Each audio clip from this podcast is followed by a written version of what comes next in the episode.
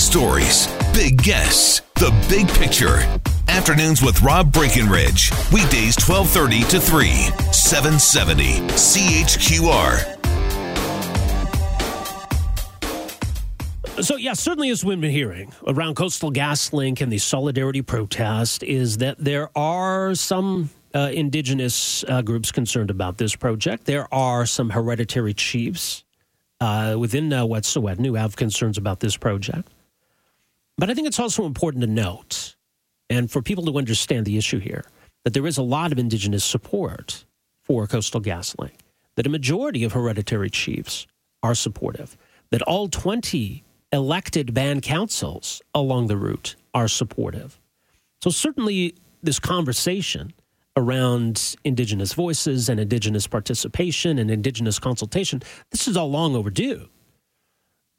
But this, this is representative, I think, of how it should be a company and a project that is reaching out in a meaningful way uh, to work with affected First Nations communities that are involving them in a shared prosperity, that are, we are creating opportunities for these communities uh, and, and those who live there and, and helping lift some of these communities out of poverty, which for a lot of uh, elected band councils is a top priority. So it seems to me, I think, and as, as we talk about these protests and the opposition to Coastal GasLink, that maybe we're overlooking a very important part of this conversation. So, joining us for some further thoughts on all of this, very pleased to welcome back to the program here this afternoon Dale Swampy. He's president of the National Coalition of Chiefs, more at coalitionofchiefs.ca. Mr. Swampy, great to have you uh, with us here today. Welcome back to the program. Thanks, Rob. Now, let me ask you first of all, you had the opportunity uh, to meet today with the federal justice minister, David Lametti. What, what did you take uh, away from that meeting? Well, we, uh, we expressed our concern about the new UNDRIP uh, legislation that's, that they're um, proposing to um, uh, present uh, that needs to be uh, fully consulted with the First Nations. Yeah. Uh, we were encouraged by his remarks that he was going to use a um, TMX type uh, um, consultation process that includes uh, some 40 or 50 or 60 consultation officers going to communities across Canada. We were encouraged by that. So we were concerned that the legislation would be redundant, supporting um, perhaps uh, rights that we already have, and uh, being used as a platform for the environmentalists to stop um, large uh, natural resource development. So we we did express our concern about that. We are going to write them a position paper, and it's going to be signed by our chairman, uh, Chief Dan George, who's a uh, Wet'suwet'en elected chief from the Burns Lake band. He's with me right now, and uh, uh, would like to comment on the protests that were occurring in Calgary here this last uh, the uh, last day, and um, express, you know, to the public that this is a concern that uh, he has as elected chief. That uh, a small number of uh, people are with a loud voice uh, spreading disinformation about uh, First Nations position on the project, and yeah. that position is uh, uh, majority approval. Yes. I'd like I'd like to introduce you if you you have time, Rob. Yeah, absolutely. He's speak, there with you. Speak with the chief. Yes. Yeah, absolutely. Perfect. Hello. All right. This is uh, Chief Dan George. Yes. Yeah, Chief, thank you so much for for, uh, for joining us here. Yeah, so as as Dale was saying, uh, and I think it's important to point out when we have the, the elected representatives uh, of the Wet'suwet'en people uh, who have a position on this, I think that very much needs to be a part of this conversation. So as we hear about the opposition to this project and these protests, what what, what do you want people to know? Well, I want people to know that uh, us elected chiefs have uh, got community votes on the and have agreed on uh, us signing up for the LNG project. And so, uh, and our members are all Wet'suwet'en people too. And and uh, as an elect, elected official, my my job is to represent the people and do is what what uh, they want me to do. And so they wanted me to sign on. So I got the best agreement that I could out of, out of the gas line. And also, hereditary chiefs are the same. They got to listen to their people too. I'm, I'm a member of the Beaver clan myself, mm-hmm. so the the hereditary chiefs got to listen to the people also and do what the people want. And 80% of our people voted for LNG, and yet the hereditary chiefs are going against it.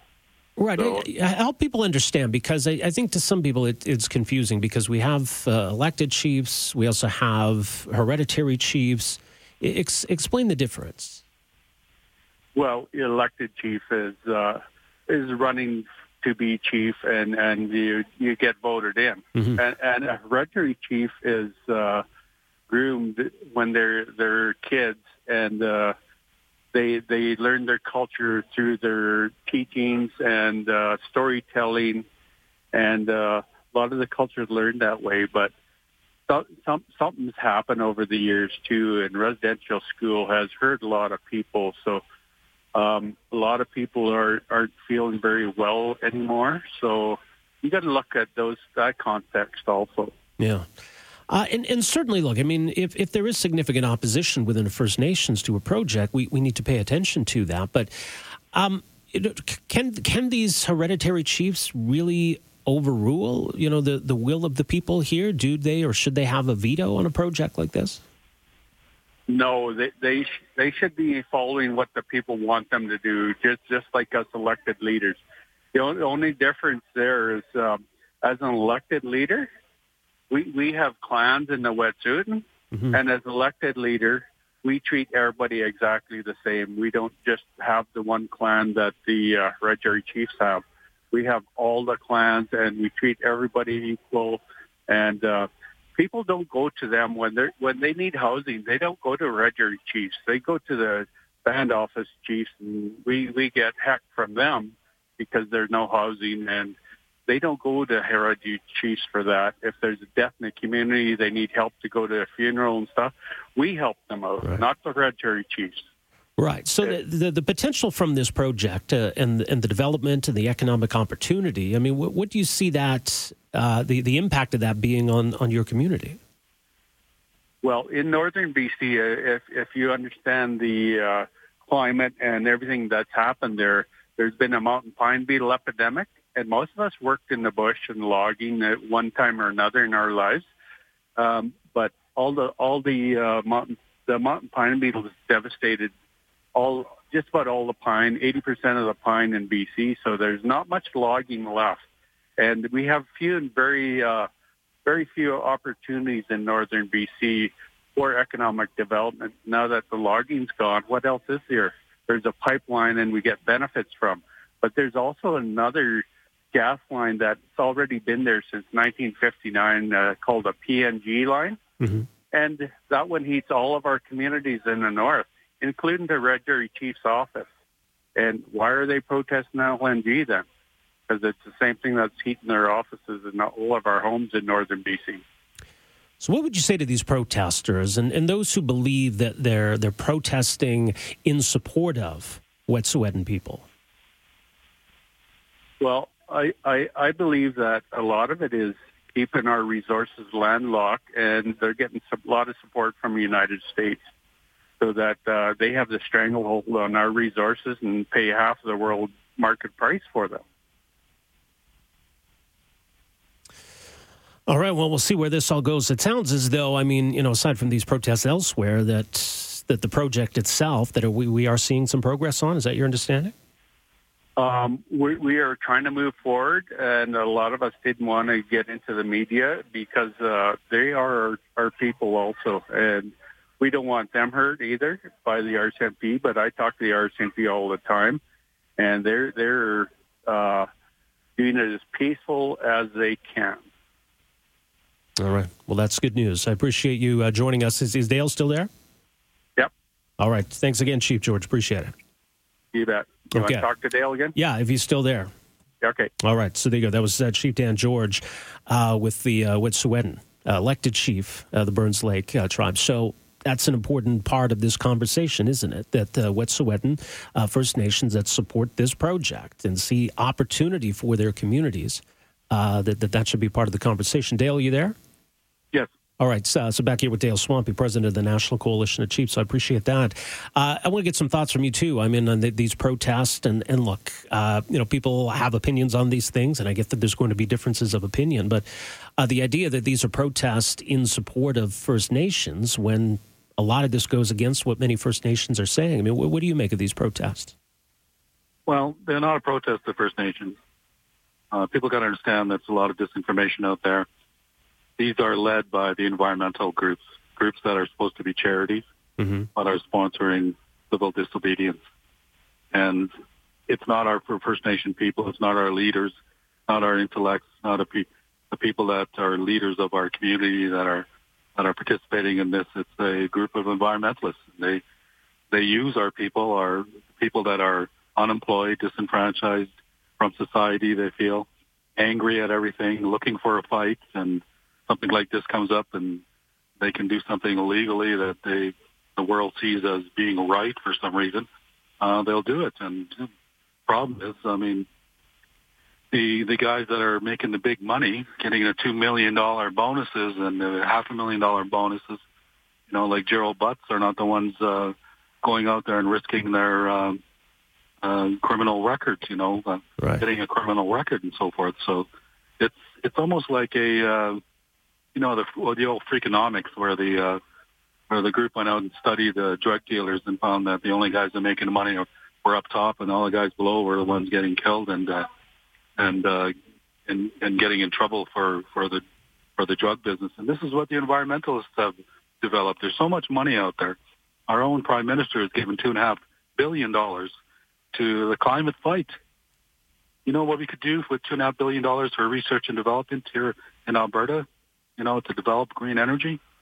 You know, why not use it for that instead of giving it to these corrupt uh, people who are using our own people for their own ends?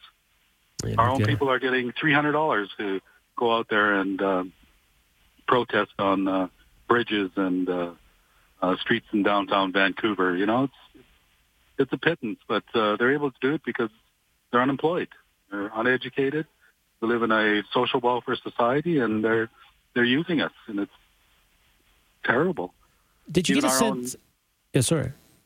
Even our own leaders, like um, you know, the leader of the BC Union of Chiefs is uh, on a payroll. We we think, you know, why else would he be so uh, able or willing to get on the front lines and walk in protest. Leaders don't walk in protest.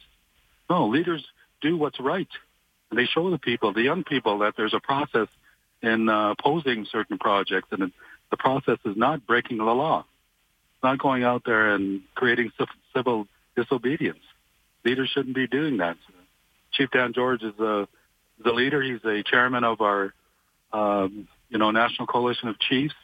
He's a he's a part of uh, 81 chiefs that we had at our last conference chiefs that are uh, concerned about their communities and want to get our people out of poverty. You know, protesting on on um, participating on protest lines against uh, uh, our biggest industry in Canada is not the way to get out of poverty. You know, uh, the environmentalists are going to be there, and they're going to be there for a long time, and they have no solutions for us to get out, out of our social despair. You know, suicides of our teenagers, uh, missing and murdered women, know, domestic abuse, drug abuse, alcohol abuse. Mm-hmm. The list goes on. And the only thing that's going to solve that is high-paying jobs. And where are we going to get that? Natural resource industry. An industry that's run by Canadians who are concerned about the environment. As soon as they, as soon as leaders see, like Chief Dan Georgia saw, the kind of effort they put into integrity and spill response and safety and environmental protection, they tend to approve the project because they see it's it's run by Canadians that are concerned about their own land. And environmental protests are protesters are just people with money trying to spend it as quickly as they can. Now, when you met with the uh, justice minister today, did, did did he give any indication that they're prepared to do something about these protests? No, we didn't uh, really touch on that issue. Um, yeah. The issue we discussed was UNDRIP and uh, FPIC. Mm-hmm. Uh, our concerns about uh, getting legislation in that's going to uh, uh, disguise itself as a, an environmental, uh, you know, lobbying effort or an asset to uh, lawyers who want to stop uh, stop projects. Uh, we're concerned about that. If it enhances and uh, clarifies, you know, Indigenous rights uh, more effectively, I think it's it'll be a good it'll be a good piece of legislation. But if it's there just to be able to uh, create uh, ambiguity and an ability for uh, environmental groups, foreign-funded environmental groups, to stop development in you know in the oil sands or in the other oil and gas uh, sector in uh, Canada, and I don't I don't think it's it should even be considered. Well, we'll keep a close eye on that. Much more, as mentioned, coalition of coalitionofchiefs.ca. Dale Swampy, thank you so much for joining us here today. Really appreciate this. Thank you, Rob. All right. All the best to you. Uh, that is Dale Swampy, president of the National Coalition of Chiefs. We also heard there uh, from Chief Dan George, the Burns Lake First Nation, uh, part of the Wet'suwet'en uh, First Nation. So, some very important points uh, in the context of everything we're hearing about these days. 403 974 8255 is the number here, 974 Talk. We are back with more right after this. Afternoons with Rob Breckenridge, starting at 1230 on News Talk 770 Calgary.